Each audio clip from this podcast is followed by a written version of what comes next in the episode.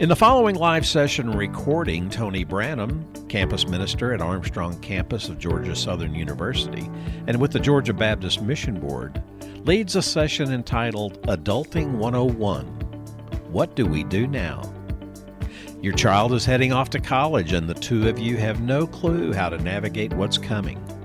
In the world of shifting roles and expectations, the listener will discover ways to maneuver the path of adulting with your child, including critical thinking, problem solving, life skills, and so on, while still loving and respecting one another. Let's join Tony now. The first time I heard the word adulting used in the form of a verb was about four years ago. And it came from a student who was a senior getting ready to graduate from college, and she basically said, I guess I'm going to have to go adult now. So, based on that, what I just said, then what would the definition of adulting be? Get in the real world. What? Growing up. Growing up. That's what we used to call it. I got to grow up. And that was this fancier word called adulting. So the reality is, college students and your students, your daughters that's getting ready to go off, it's the same thing that's been going on forever. It's not new. They just have to grow up. Just like all of us have to grow up, or had to grow up, or hopefully are still, still growing up, right? Um, so adulting is not even really that big of a deal, other than we just all need to do it. They need to grow up. The reality is, most of them haven't grown up. So one of the biggest issues is critical thinking. We can talk about that as little or as much as y'all want to, because they don't know how to do it. Here's the problem. You know when most people learn critical thinking? Fourth grade. That's when you start taking problem solving, algebra, and things like that. The reason you take those things is so you can learn how to problem solve. So if they're supposed to learn in fourth grade, and they're now 18 and 20 and 21, and they don't know how to do it, what happened? So what, what happened? Though? What happened? Why are they not learning it in fourth grade, and now they're 18, 19, 20? Because you have to answer that question in order to know how to fix it, right? What happened? Any ideas? What do you think happened? There's probably not a answer. There's probably a lot of answers, but why is it that people don't know how to do it? Well, there's, I think there's two answers I can think of right off, um, that we did it for them. A lot of times, maybe it was us helicopter parents or whatever going, oh, we do this, no, no, no, instead of letting them try to figure it out. And also, new math and everything else came along, so they didn't focus on the critical thinking anymore. They went to whatever the new way of doing it was. Okay. All right. What else? Those You are add great. to it smartphones and social media. Um, because those are the social media influencers are where they get their information. It's where they find out what they think is right or wrong or what should be or shouldn't be, um, rather than parents or grandparents or teachers. What else? Those are good. So if we identify the things that cause it to be where it is, then, then what do we have, then we got to deal with those things to fix where we are. So that means each of us, wherever we are with whatever our circumstances, have got to start at that beginning point and then figure out what we do to make it better. Um, I only have a couple of philosophies in life. One is smarter, not harder. Like, I don't want to work harder than I have to. I already got plenty to do, so I, I want to do it smarter, not harder.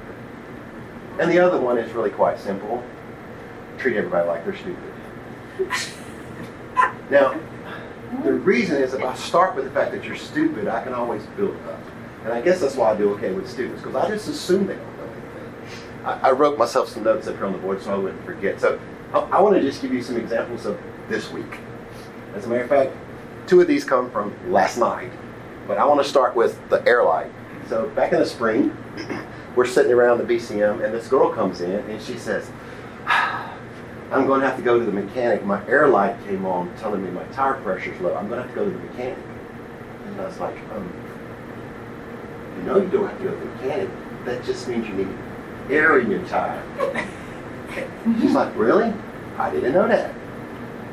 And so I said, well, you know what? I have an air pump at home. I'll bring it and help you, show you how to do it. So then there's two other girls at the table, and they're like, can you show me? Can you show me? So the next day I bring the air pump in, And I'm out with these girls showing them how to put air in their tires. And they said, well, can you show us how to check our, our oil? Well, it goes back to not in the house. Right. So, because your, your moms, we don't think on those levels, you know, with that thing, those things. But, you know, dads are dead, so they don't know that. What, what my point is, they just didn't have a clue. And it's not their fault. They just don't have a clue. Now, me on the other hand, when I grew up, I learned a lot of things because my parents took time to actually teach me things. Because Right. back when I grew up, it was important for you to know how to do things. So the first thing I'm gonna say is, parents are the biggest enemy. Parents have to help their kids to learn whatever it is they need to learn. That's critical thinking, but that's also the Bible. That's everything. Parents have to take responsibility. If you want to turn out an adult, you first of all got to be an adult, and then you got to help them to be an adult. It doesn't just happen overnight. You don't just wake up the next morning, boom, I'm an adult. They're in college. Just because they're in college don't mean they're an adult. That's not what makes you an adult. You can go through college and still not be an adult. Trust me, I know people 60 years old that still are not adults because they still do stupid stuff. I'm sorry, I probably, stupid is a bad word, I know. But I'm just saying, if you just start there, you're going to get a long way. So I know that sounds silly, but the reality is, if you just start with the fact that they don't know anything, don't tell them that. I'll don't tell them that. Just don't tell them that because then you, you got a big mess. But anyway, so I, I start there. I just start with the fact that they don't know anything. Then you're going to go a whole lot further. So if they don't know anything, then what does that mean? They don't know anything. What? Somebody's gotta teach them. Somebody's got to teach them. All right. So at this point, here's what I think happens a lot of times. Who does the teaching? Now it's YouTube. If we don't do it, it's YouTube. That's right. And even if it may not be right or wrong, wrong or credible, it's still YouTube. Go on the internet. Go on the internet. Mhm. So, So- your other friends are hanging out with, so. How did you guys learn things? This is what they learned. learn. the internet. How did you learn? Because you, most of you, well, some of you younger ones might actually learn some of the stuff from the internet. But oh, It was either grandparents. hey, I don't, I don't want to, I, I don't, I hate to be age graded, but for this, we're going to start with the more mature people first. So if you consider yourself a more mature person in the room, I want you to answer the question first. How'd you learn? I'm gonna look at this side of the room. I can tell you how I learned to ride a bike. Okay. My dad, we had a hill on our property, and my dad walked with me around to the top of the hill. He, he got me up on the bike, he steadied it, and he pushed me, and he said, ride! And I did. He didn't tell me how to stop, but I learned how to do that too. Ride. That, that was my lesson in Okay. learning to ride a bike. What about you guys? What are some? How, how did you learn It was in the doing. Um, In the doing. you know, Whether it was a chore list or an activity or Uh, whatever. chore list? Isn't They that gotta Do amazing? something. Yes, yes, chore list. Yeah. That's, that's a list of chores, by the way. Of chores, things to be Now, done. my kids have that. A Yeah. chore is something that you They might actually have- have to you work and do find around chores. without pay. Exactly. That's right. Just think how chores And I are think hard. that, You're yeah, I not think given a list, you just know what to do. You say, you have to define what chores is for them, because I, I taught kindergarten for thirty years, and the last like five or six years, I would say, okay, well, this is our chore chart, you know, what we're gonna do. What's a chore? Well, it's a job. Well, What's that make? Because mom and dad did everything for them, everything. or, or everything became a game instead of a chore. Yeah. Uh, did you want anything to that? Well, I have to say, I'm not a helicopter parent, so it's turned out good for us, my wife and I. I can't say that we've over so much. We've let them, you have to let the kids go out there and they have to do it for themselves at some point so they can actually internalize it and actually learn something. So you Be able to do it gave on their them own. opportunities to But be. this is opening up a lot of things, a lot of ideas. Okay, I probably need to teach my girls a little bit more about the car and things, but they're not interested because they're girls. That's like, that's the problem. You might be surprised. I wish they would be more interested. But it's not. It's not always about the task. Yeah, It's also about the relationship. Yeah. So you taking time to show them how we to do check other the things, oil stuff. obviously, together. Right, but I mean, but if you always do girly things with your daughter, I can only take so much. And you I'm can- I understand. And late at night, you can take the air out of the tire. and let them figure out what to do the next morning while you're still there. There's a good trick. All kinds of things you can do. Yeah. Absolutely. We also I, I that's had, what we also had, um, you know, if you want to do this, then you have to do this. So in that case, my dad did not let us get our driver's permit at 15 until we could change a tire, check the oil, you know, some things like that. Pump gas, because back then pumping gas, all stations wasn't weren't self-serve, but we had to do those before we could even go get our permit. And so it was teaching responsibility Yeah. and safety Mhm. you know, it is part of it too. And so, okay, if I've achieved these and I'm willing to do it, then I can go get my permit. So what has to happen in order for that to happen is you have to think ahead, that there actually are some things I need to help teach. And if you were guys were in the last session with Jesse, that's, he used some of the scripture. But uh, if you look in your, if you have your books or whatever, if you looked at the theme verse, anybody know what it says? It basically says that this generation should teach the next generation so it'll be passed on, in a nutshell. Can you imagine what the generation behind us? Yeah, so if you don't teach them now, what's the next group gonna be like? Right. They just get stupider and stupider. I mean, I'm just telling you. And you can't fix that with duct tape. I'm just telling you. Uh, so really, the, and and I'm not just trying to be funny. I'm, I'm really trying to help you guys to think about this. Okay, it's not a complicated problem. If you can think critically, you should be able to think. Okay, here's the problem. We need to fix the problem. How do we figure out what the problem is in order to fix? See, I'm applying critical thinking processes to you guys while we're in here right now. I'm not trying to give you the answers. I'm trying to help you think critically so you can help your children or college or whoever think critically. Okay? So part of the problem is us. So, how did you learn? Um, pretty much the same way my mom or my dad taught me. And then if it was something that either I did not bother to learn as they taught me or whatever, I would look at the pieces of what was going on and just Try to play with it it until I figured out how to make it happen. Hope nothing would explode in the process or whatever. How about this corner and then we'll move over here? I, Um, I'm not trying to do guess anybody's age, so I'm not, you know, at some point, I'm just not really guessing. I'm just sort of. more here. Um, my parents played a lot in showing me how to, you know, what not to do, that type of thing.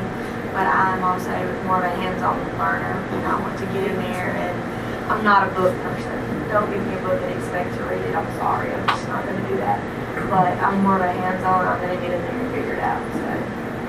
So. You Well, mine's pretty much the same. Like, you can show me one time how to do it, but until I get in there and Right. work with it, stand there and guide me along, but let me. Gosh, that was the second point that Jesse made in the last seminar, was you mm-hmm. teach and you model. Mm-hmm. Well, mm-hmm. If you were in here, you heard that already. So Right. we're just repeating what we've already heard. Okay. No, my dad, my mom was, she had a history with drug abuse, but my dad was kind of a single parent. So I learned what not to do for my mom and what to do for my dad because I, they are hands-on, get in the do it yourself, you know. But I'm sure, I'm 25, I'm not sure how old they are. My daughter's five, but I'm kind of a, I guess, an old-fashioned type parent in the mentality way because I, I mean, she's five, but she she knows how to vacuum. She can wash dishes. She she's to you know swap clothes over. She can work. If you can work a phone, you can work everything in this right. house. That's the kind of parent I am. Even at 25 years old and having a you know a younger child in my house, That's good. you know, you just you work for you earn your keep What about you around our guys? house. What about you guys? Pretty much the same. We're the same with our children. You know, we can make sure that they have responsibilities. And you know, like you said, the chore list. Like, we didn't get paid for it. My mom would always say the water bill, the rent, that's your payment Uh-huh. right there. you like, that's just Well, how. a thing that we do at the house is most of the time my kids are, I want to go, I want to do this, I want to get go. You know, most of the time we don't mind it, but you're going to do this before you go. You know, there's stipulations before you get to have fun.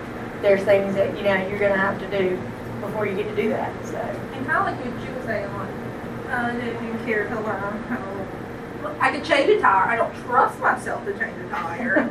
or like, oh, I could not tell you how to change it. Could not.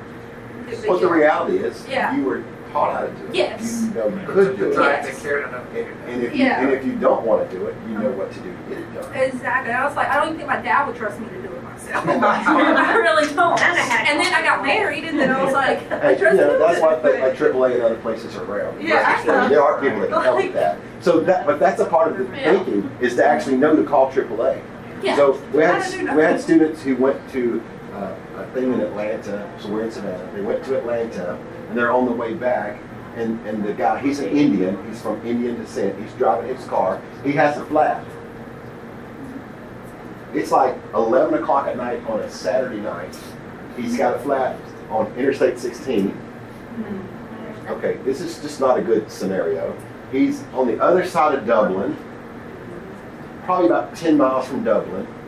He has a flat. Now, there's people in the car with him, so there's four college students in the car. He's Indian. I said this already. His dad is dead. His dad never taught him jack, so he doesn't know anything. He's not from the United States. So he's just barely got a car. And he has a. So this is what transpired. They ended up spending the night in Dublin because they didn't know what to do. So they, they got taken into Dublin and spent the night, spent money on a hotel because they didn't really know what to do. Not only him, but the other people in the car with him. He actually had a spare that they could have went home, but he didn't even know he had a spare. And nobody in the car thought to even ask if there was a spare. So they stood on the side of the road, they called, somebody was supposed to come, but they never came. The reality is one of our students, their friend, lived in that town. They could have easily called her parents, they would have taken care of them, but they didn't. Instead, I think they called a taxi, took a taxi to Dublin, stayed in a hotel, and the next day got it taken care of. That's just stupid. it just is. But the reality is they didn't know what to do. There's no one at every taken to teach them. So it's not about the tire.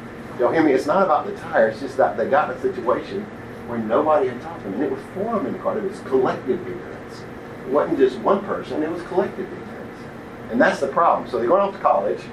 They're dumb, and everybody else is dumb too. So but thankfully, if you teach your kids the way you are, they won't be dumb. There are actually some students who do know how to think critically. I just, I'm telling you bad stories, but there really are people who do know how to do this kind of stuff. Not as many as you so, I, I want to talk about um, Kool-Aid. All right. Any of you ever made Kool-Aid? Anybody made Kool-Aid before? It's pretty simple, right? The packet says one packet, one cup of sugar, water. add water. Right? Right? So I got this girl. I say to them, we're having an event last night. We need to have something to drink. What are we going to drink? Okay, we'll drink Kool-Aid. Okay. Joe make some Kool-Aid. She gets a packet of Kool-Aid. She comes back. How much Kool-Aid do we need to make? And I said, well, how many people are coming? Uh, 15. Well, probably maybe two gallons to make sure. Okay. How much is that? So literally, she couldn't take the packet. She couldn't figure it out. She couldn't figure out that two quarts and two quarts, four quarts makes a gallon. She couldn't figure any of this out. She said, I gotta do math. yeah. So the reality is, she couldn't even make Kool-Aid. Now, to me, that's like, That's sad. that's pretty sad. But nobody's ever taught her. She didn't learn basic math that two quarts equal, you know, half a gallon, four make four. They- They couldn't tell you how many ounces are in a, in a quart or how many ounces end up being in a gallon. Can you guys do that? Why didn't she just ask Siri? Get ready. She didn't. I don't know. She didn't think about it. But she couldn't make Kool-Aid. So literally, I had to walk her through the entire process. But here's the thing. Did y'all notice what I did? At every step of the point, I asked her a question. So now she knows how to make Kool-Aid. Now, I joke with her and stuff. Well, hopefully, hopefully, hopefully she can do that. Um, but the reality is, so all I did was I helped her to learn. So, okay, we're starting with the premise that they don't know anything, and nobody's taught them. So if they don't know, then we've just got to teach them. So that would be the second thing I'd say to you. Teach where you can, whether they're yours or not. Whoever they are, start teaching them. Don't do it for them. I think that was mentioned. I would say that's the biggest problem with most of the students coming down. They don't know how to do anything, not because they haven't been taught, that's part of it, but because somebody's done it for them. So let's let's talk about that from a spiritual standpoint. Okay, let's apply these principles to spiritual stuff, because I can tell you that the average student coming to me now is pretty ignorant when it comes to the scripture, to following God, and all that stuff.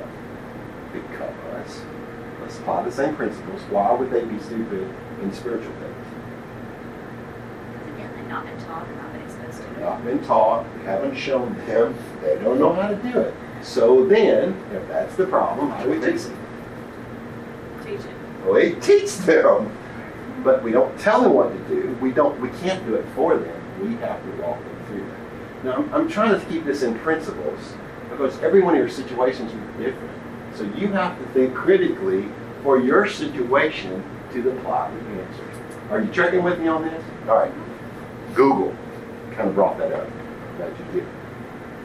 So the reality is, with this generation of students, they are so into their phones and, and the screens. Y'all probably heard a bunch of stuff, but let me just read some stuff out to you. So some some people call them screenagers. I think that's a perfect name because they're always on multiple screens at any given time. Like they multitask all the time. They're, they're usually not on one thing, they're on multiple things at the same time. Um, matter of fact, 84% probably do stuff with the computer open. 84%? That's a lot. So that's just their life. This is a good one for me. They have an eight second attention span. Think about that. Eight seconds. All right. I want you to real quickly in your mind right now, we're going to all count to eight together. One, two, three, four, five, six, seven, eight. It again. One, two, three, four, five, six, seven, eight. Okay. Did you notice anything? Very subtle. Other than the fact that you were moving back and forth. I moved every eight seconds. Because if their attention span is eight seconds, then we've got to realize that and we've got to do stuff to be different. Why do you think church on Sunday is the hardest time of the week for them to come and do it? What usually happens on Sunday morning? You sit still. Person up front usually is speaking, mostly in one place. There may be some change of voice. Occasionally, some will walk a little bit. They may raise their voice or whatever. But if you're used to eight seconds, you're going to be bored out of your mind. Sunday school. What do you do in your Sunday school class?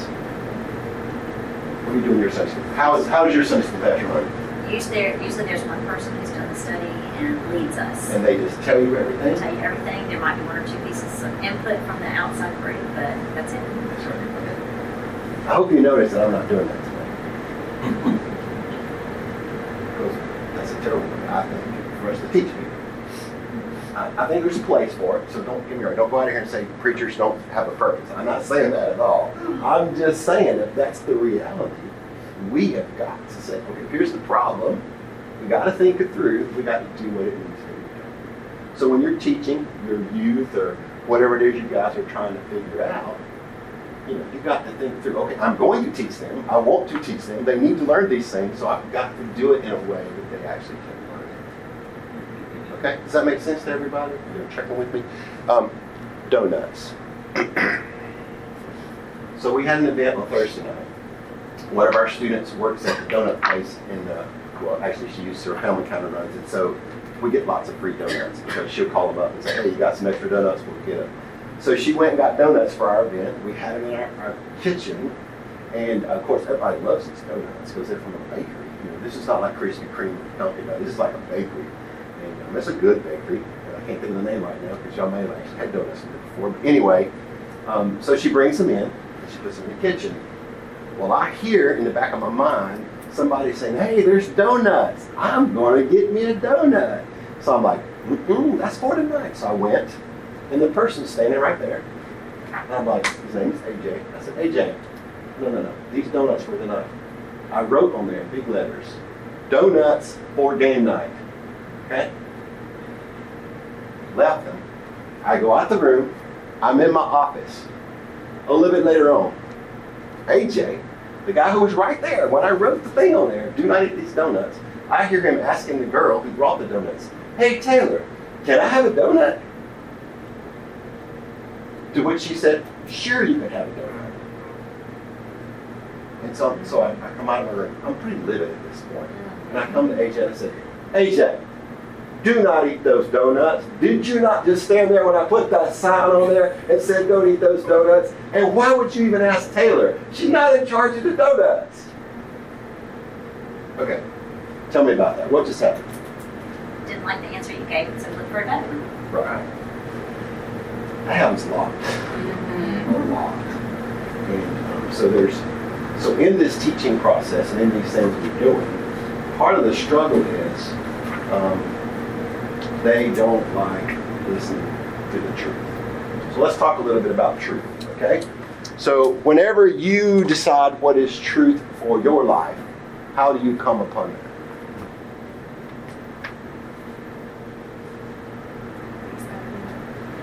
When you think about truth in your life, how do you decide what's true for you? How do you decide what is truth in your life? Like this chair is real. I know this chair is real because I can touch it, I can feel it, I can sit in it. That chair is real.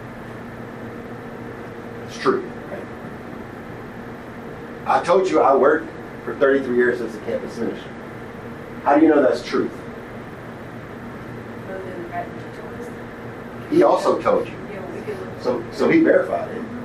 And you could actually go look it up and you could find out. That's what I'm saying. But how do you, you just go take my word for it?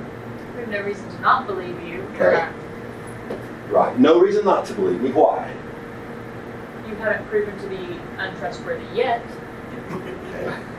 Yeah. So, I mean, is that- get it face value immediately, then No, no, I'm glad you're doing this. is great. This is perfect.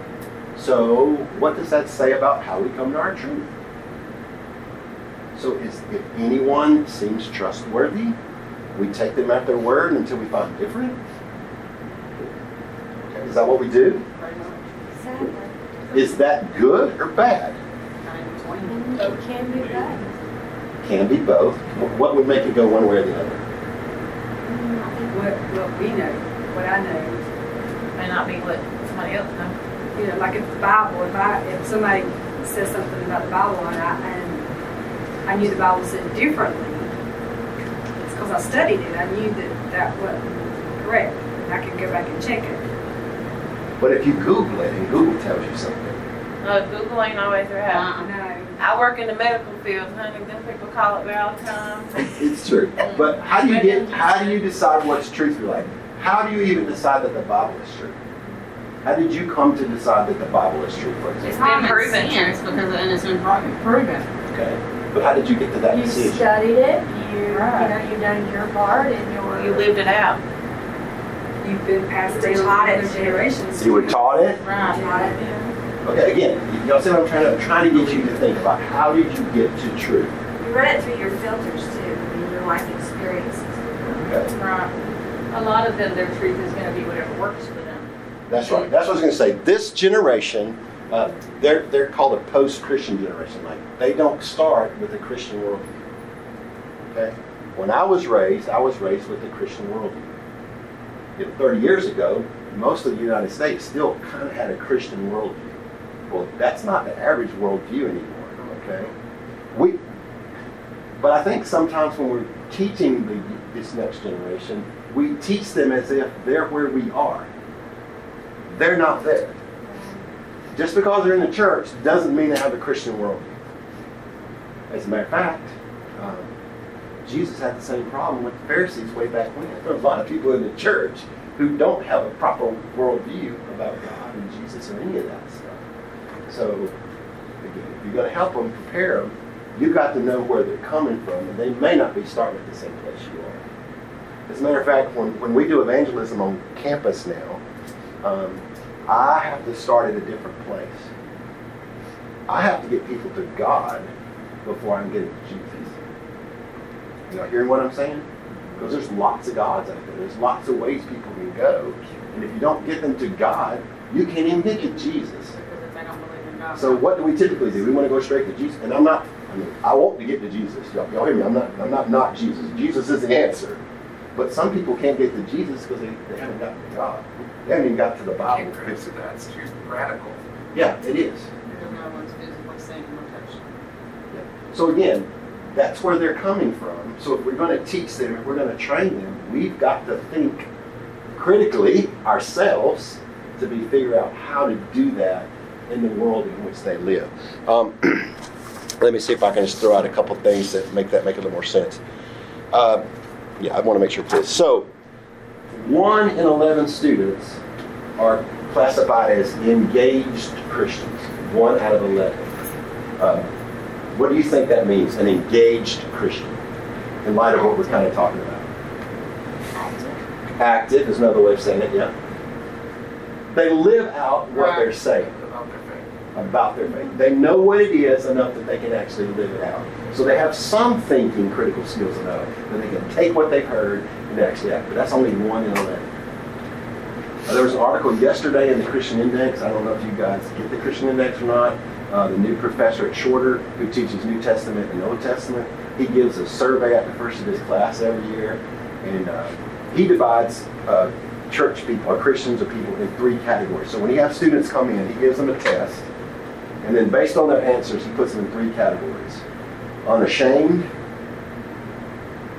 unaware, and unsure. So the unashamed ones are those one in eleven that are okay with living their faith out. There's those who don't know anything at all, and then there's the unsure ones. Those are the churchy ones. You may tell you who I have the biggest problem with? It's those people. It's the unsure ones. Because if you're a hellion, I know what you need. And if you're really a Christian, I know what you need too. But if you're playing the game and you're uncertain, I don't have a clue what to do with you. But unfortunately, that's the majority of the people we're given. Okay, so again, if that's the reality, okay, that's the reality, what kinds of things do we do to fix it? If, if we start with the premise that most of them are unsure, so what do they need? If they're unsure, what do they need? We need to engage them in the truth. We need to read out the Bible to find out what it says. They need the certainty of the Word. They need to know why we believe the Bible. All the things that we said we get truth from, they just need to know that. They don't need you to give them another sermon. They need for you to act upon the sermon that you've already told them Right. and help them understand what. kind of goes back what Jesus said about the teaching and modeling. Absolutely. They, they know it's for real because they see you doing it. Exactly. Is this making sense? Am, am, am I helping in any way? I hope so. I'm just trying to hit on a couple really kind of key things. Um, the computer is a big deal, just in terms of that. Just affects everything about them. Um, so in my lifetime, uh, I remember growing up in a little small country town where we had a party line. You, you young folks know what that means? Yeah. Does anybody know what a party? You don't know what a party line is?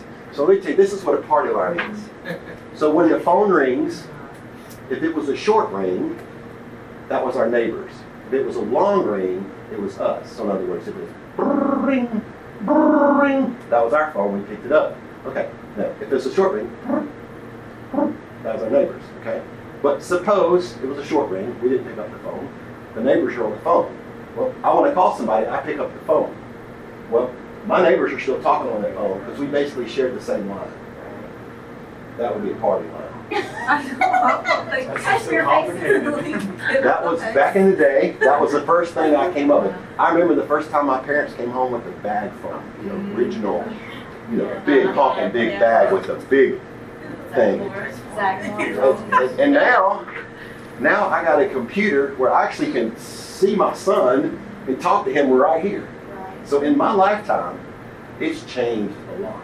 I remember watching the Jetsons as a kid, a cartoon. Anybody remember- Y'all know the Jetsons? So, so there's this cartoon back in the day, back before all of this, where they actually talk to people on TVs and stuff, uh-huh. just like we do now. Actually, further back than that, Dick Tracy, a cartoon character, he used to talk on his watch. Yeah. So anyway, it's just, you know, in my lifetime, I've seen. Don't forget the a lot. beepers that we had now before the cell phones came out. Oh, oh yeah, oh, yeah. Yeah. Here's my point. I've seen all that in my life. These folks have not seen anything. They, they've never not had a cell phone. They've never not had a cell phone. So think about it. Just that shakes their world. Just that what I'm saying. That, that's just a biggie. And sometimes I have to just grasp what does that really mean.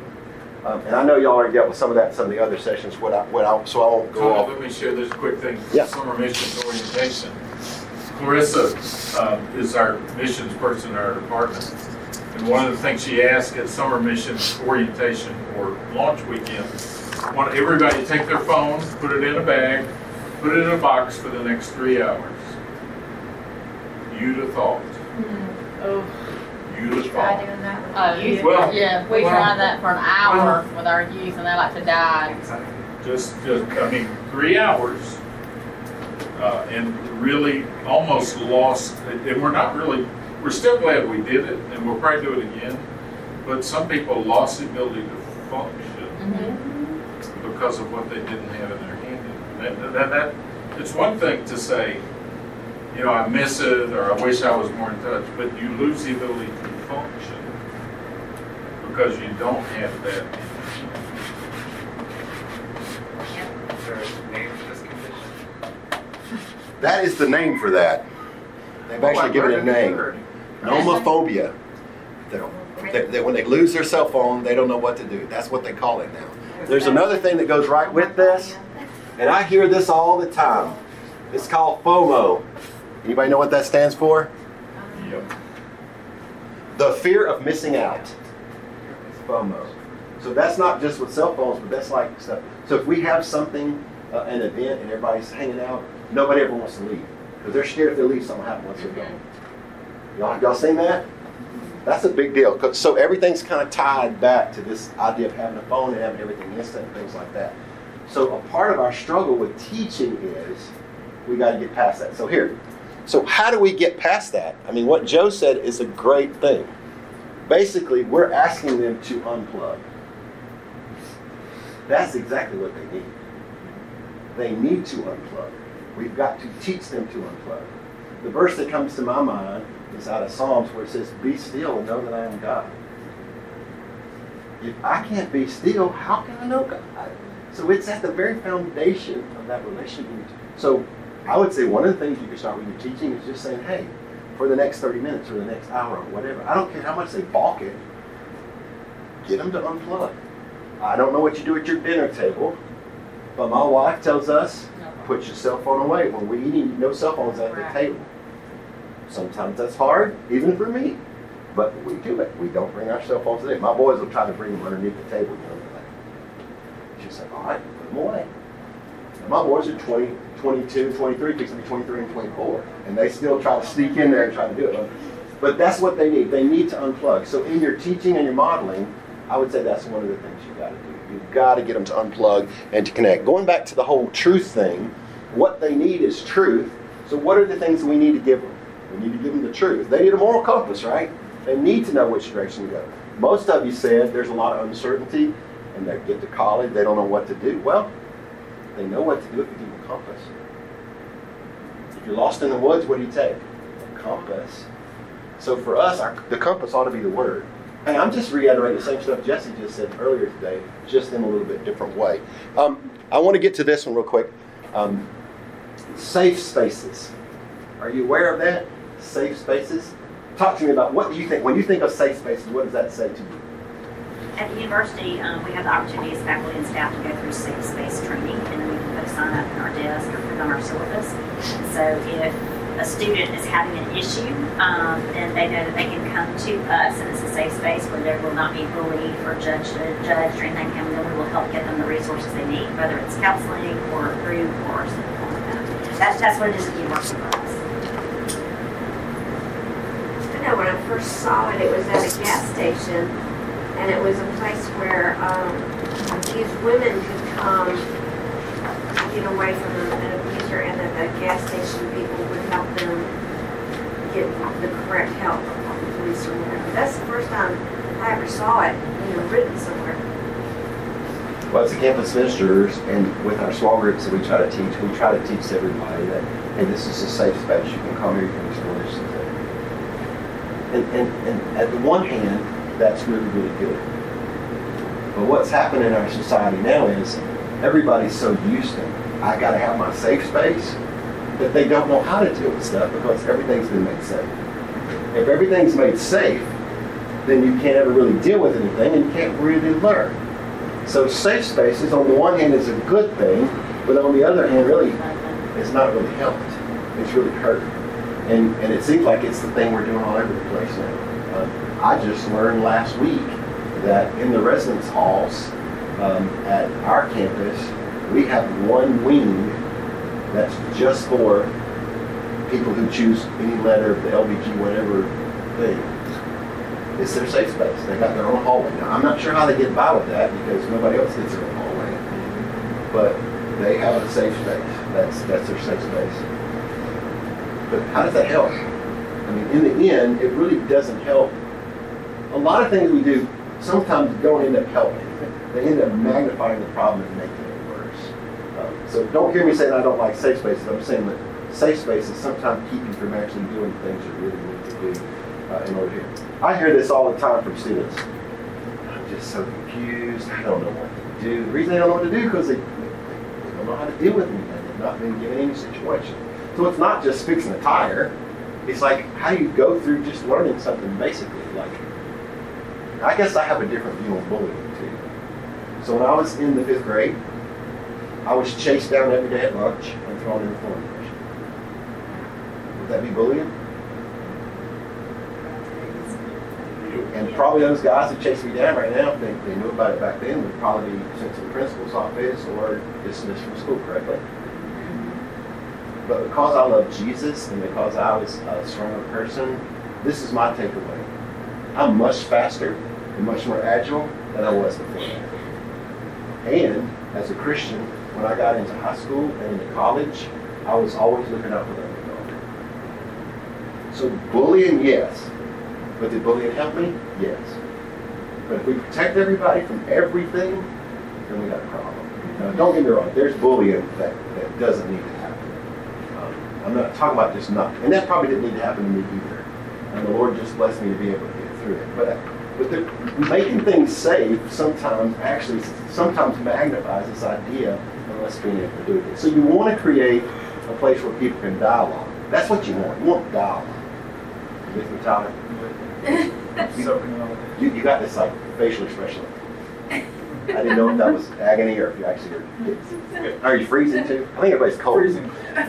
Joe Joe loves things cold. This is polar bear Joe. So. I have not touched the thermostat. Oh wow! I, I'm, I'm surprised, Joe. I really thought it was you. the, the other issue that goes with this whole safe space thing, and I have to bring this in there too, is um, they um, have a hard time developing their own identity. It's a really big issue. Uh, so, how did you come to figure out who you were as a person? I what I didn't want to be in other people. You watched other people, so you don't want to do that, okay? More of a loner type person. I had my own.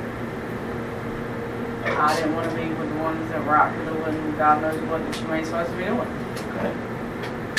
Whereas kids nowadays, oh, I have to have that, and I have to look like this one, and I need to be skinny like that one over there. Instead of being comfortable in their own skin, okay, I mean, you're made in His image, right? Right. But how did you come to get that? That you were okay to be who you were in God's skin that He gave you. Well,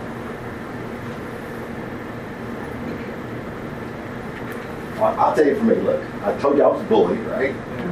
Um, you probably won't believe this, but I actually was really very shy. When I went to school, I didn't talk to anyone. I sat in my seat. If the teacher didn't call me, and I didn't say a word. I had a couple friends, but I really didn't have very many friends. At church, I was comfortable. I loved church. It was a safe space. It was great. I was good there. I was actually a different person at church than I was everywhere else. Because I was comfortable. Everywhere else, I wasn't comfortable. Um, I know you can't tell now, but I actually used to work out a lot. But one of the reasons I worked out a lot is because I got tired of getting picked on. So I decided, you know, I'm gonna do something about this. So I started working out. But I did it for my own benefit. So I was trying to be something that I wasn't. Got to high school, everybody played sports at the school I went to. I graduated with 500 some odd people. The year that I graduated, they started two high schools, so 300 and some odd people graduated from another school. There'd been 800 of us graduating in one class. Big place. But at my school, sports and the band was where it was at. I sang in the choir. Sorry. right? Okay. So, all right, you picture this shy Look, guy singing in a It was choir, the look on his work, face. working out, so nobody would mess with me. It wasn't until I got to college, like I left home. This is what it was for me. First time I ever saw my granddad cry was on the Sunday I left for church. I left from church to go off to college. Nobody went with me. I packed my car, I got in my car, and I went to college. I didn't want my mama to go because I knew she was going to cry. So I'd sooner stay home and cry at home. So I got in my car and I let my granddad cry. I went to school. I was welcomed by a hurricane. It was not a good situation. Just to say but I was forced to do things. But it really wasn't until I got there and people actually liked me just the way I was. I didn't have to work out. I didn't have to play sports. I didn't have to be in a band. I could be who I was. But what really changed me was when I understood that God created me the way He wanted me, and I found my identity in Christ. And that's exactly what you're talking about. That's what we've got to teach them. Because otherwise, they're going to be bombarded by this other stuff. We don't teach them to find their identity in Christ. Notice, I didn't say going to church, being churchy, but finding their identity in Christ. That's what they need. That's one thing, and I wasn't laughing at you. It- My I- I don't son care. I don't care. Sung in the school choir too, but he was also in the band. Okay, so speaking, um, you know, we always grew up with what you'll be when you grow up, and I notice now most people say, or they encourage you to say, "What's the Lord want you to be when you grow up?" And I try to remember that because what I want to be when I grow up might May not not be be God's plan. Right. That's actually a really good question. And, you know, so you, that's one way, um, I think to help people figure out who they are is for them to realize, and, and I hear kids say this all the time. I don't want anybody to tell me what to do and how I got to live and this and that and the other, you know, because I have a 14 year old. And I said, honestly, when, you know, no matter what you decide, is really not your decision anyway, because either God gave you that idea because you're a Christian, or Satan gave you that idea because he wants you to do wrong. So honestly, no matter what decision you make, it's never your decision.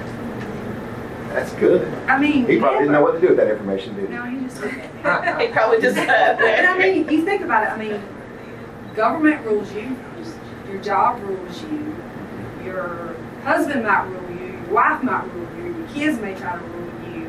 I mean, honestly, there is nothing out there that is just what I want to do. Well, and that's one of the things we've actually taught with our Sunday school class um, a couple of times because God took you out of the equation years ago. You know, when He bought you at a price and died on the cross for you, you became His. And if you were going to live for Him, it's His way.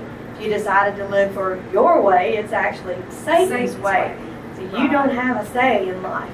Just either one or the other. So you guys think oh, I'm preaching right now. See, okay, but look here.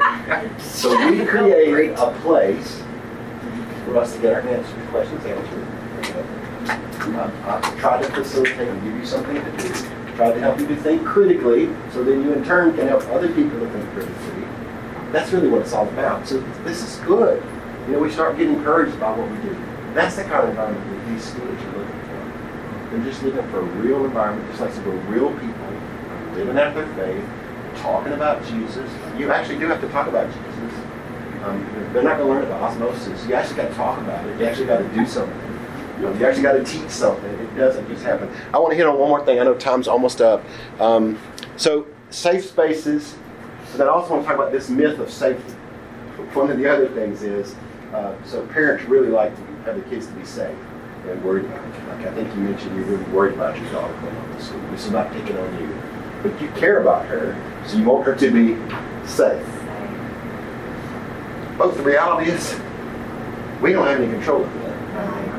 And God doesn't call us to safety. As a matter of fact, I think He probably calls us the opposite of that. But we try to make everything safe. So I'm going to just encourage you, in terms of your kids or whoever you're working with, you've got to give them to God. And, and, and, and they've got to know that you've given them to God. That's a part of you giving them your blessing. Give them your blessing when they go off to school to go to a church and find their way. They need your blessing. They need you to encourage them and, and give them that. They don't need you to hold the reins back. I was on campus Saturday night. We're passing out flyers for the event we had. Move-in was Thursday. Saturday, Saturday night. This is like 8 o'clock Saturday night. Move-in was Thursday. And I saw parents with their daughter still on campus on Saturday night. And you know what I to say to them? Go home! Truett McConnell thing makes their parents leave. They don't let them stay. I'm just saying. I just that's what I want to say. Go home. And I know as a parent, that's hard.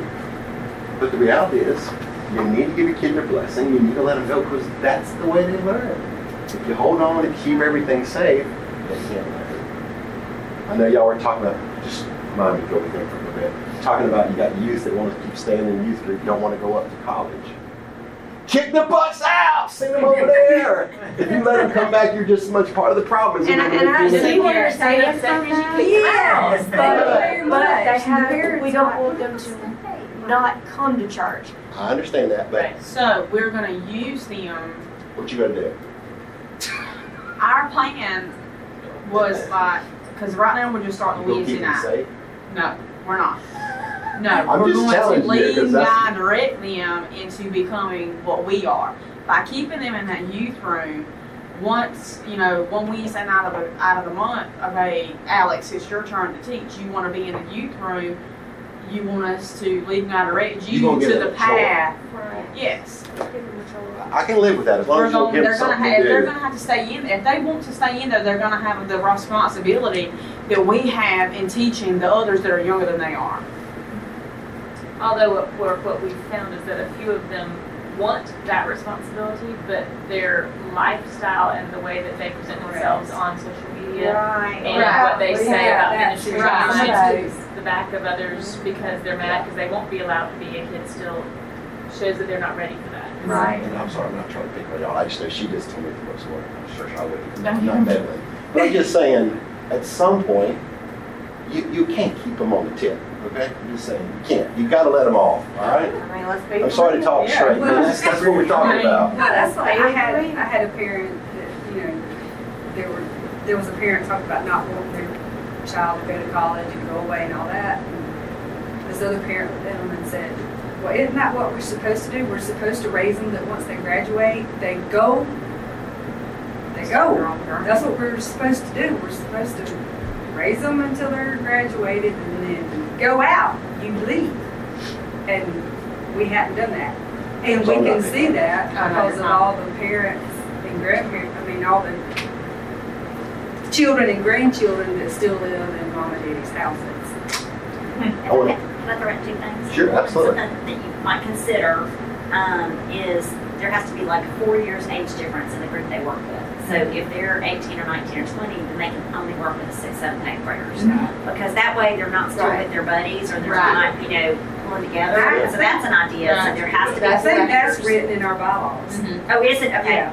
Um, and so that's something. Um, and the other thing I was going to say along that is I've been amazed since again I just sent off of twins to college. I have been shocked by some of the moms that are like, well, I'm still tracking them and I see they went to class today and I'm, I'm on their Instagram and I'm on their. No! Let them go. Let them go. and I just, you know, they're just moment by moment tracking their kids on a college campus through their apps or their whatever. And I'm just, She's on, got to let she's them- on the Instagram she knows about. Yeah. yeah. that's right. She's not That's right. Instagram she But the. Yeah, fact that they're ATMs trying out to follow moment by moment, Yeah. I'm just I got too much by that. exercise to do Well, trying to here, follow our Let me just bring this back in. Um, So I said earlier that engaged students are only like one in 11. But most of the surveys and, the, and everything everybody says is those people are engaged because their parents are. Right. Right. So if you're engaged in the gospel and in discipleship and you're teaching your child or whomever's under your care, then at some point you you gotta trust God that He's going to do what He's going to do. So I mean, I'm really all about pushing people on. I mean, I'm not trying to get rid of people. If, if you, if, I, I don't want somebody to not go to church, but if a person's just coming to church and they're not growing in their faith, we don't do any good for them to let them just keep hanging on. Right. Y'all hear me on that? I, I think for a long time the church has just let people just hang out. We don't need anybody else hanging out. Go hang out at the club. Go hang out at the football field, which is what most people do anyway. But at least you know. I like the fact that it's getting clearer of who the believers are and who they're not. Because it's easier to deal with that. The ones who play the game are the hardest. They're the difficult. So let's don't foster any more of that. We, we need to get past the churchy stuff. We need to get to the deep stuff. So whatever that means for you in your circumstance, whether it's your daughter getting you got a little bit more time to get her ready.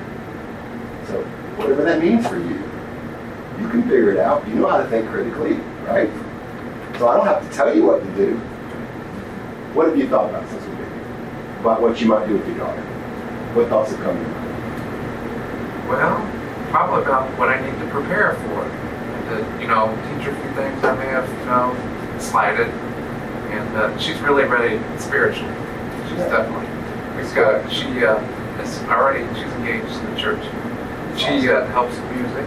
She sings right here at the church here. And uh, our other one sings too. We're all in the choir. Okay. So, I mean, that end of it, but having like the common sense things and just being able to function, she just personally needs more help. And then the other one has all the, she's got all the common sense. It's like Yeah. she took it all. Well, but you know that, so I now, know. now you can now you know what to do to help. her. So your daughter just left off at school. So based on today and what we've talked about, what what can you do differently? Or Um, what should you do differently? Or what do you want to do differently? I mean, I think we were all on the right track anyway. Like yesterday, we took her to lunch before this started. Yeah. We live two hours away. And we knew we were, before we even, she knew she was coming here, we knew this, we were already signed up for this weekend before she decided on George 7th, so we were already coming. But um, at lunch, she was like, I just really miss y'all and family at home at night. Sure. And she said, I just really wish I could come home. She knows that's not choice, but she said, I wish I could come home. And I said, but you won't meet your goals at home. And I kept it like, I'm not going to cry in front of you about it, you know? But it was hard, So wasn't? I'm sad she's sad, but I know that in a few weeks, Yeah. it will feel more like home here. And and you So did it's hard the, for me and it's hard for her. But you did the right thing. You helped her because you knew that's what she needs. And so sometimes it's not easy to do the things we need to do. It's not easy to decide with these knuckleheads, you know, where do they fit in and making sure they fit in. It's not easy, but we got to do the things that it takes, whatever that means. So we, we've got to think critically in order to be able to help them. And that just helps all of us. So it's not a, it's not a physical or emotional or spiritual thing. It's all of the above, and they need all of the above. They need us to invest in them, give us the best, give them the best that we can. Okay, time is up. I'll be around if you guys want to ask any questions. I have you uh, things. Hopefully that was helpful. Um, you know, I try to prepare, but I also try to think about who's in the room and try to get where you are. So hopefully we got there. If not, I apologize. And you can blame Joe. Now do you know why I wanted Tony to do this one? I I do want to pray uh, for you guys and, and that God will take you back to wherever you are and that He will use you right where you are with the people He's given you to do the things you need to do. Because you're where you are, I'm not. I'm where I am because that's where He wants me to be. So just pray that all of us will be what God wants us to be. Thank you for this. God, we do give thanks for an opportunity to be together with like-minded people who care about others. And we desire, Lord, for them to grow in you. And I do pray, Lord, that um, for each one who's in this room, as they go back to their churches and to their homes and to places of worship and just their families, God, that you would guide them and direct them as they do with their own kids and other kids. Lord, I pray that you'd help them to, as they rely on you and as you give them wisdom, that you'll direct their steps, help them to know what to do, help them know how to do it, Lord, and when to do it. And Lord, you just work it out here glory. Lord, ultimately, that's what we want. We want our lives to be what you want them to be. We want to shine you brightly so that others might be drawn to you. So we pray, Lord, that you strengthen us in, the, in that, and that we'll bless you with our lives. We pray all these things in your strong name. Thank you very much. You're welcome.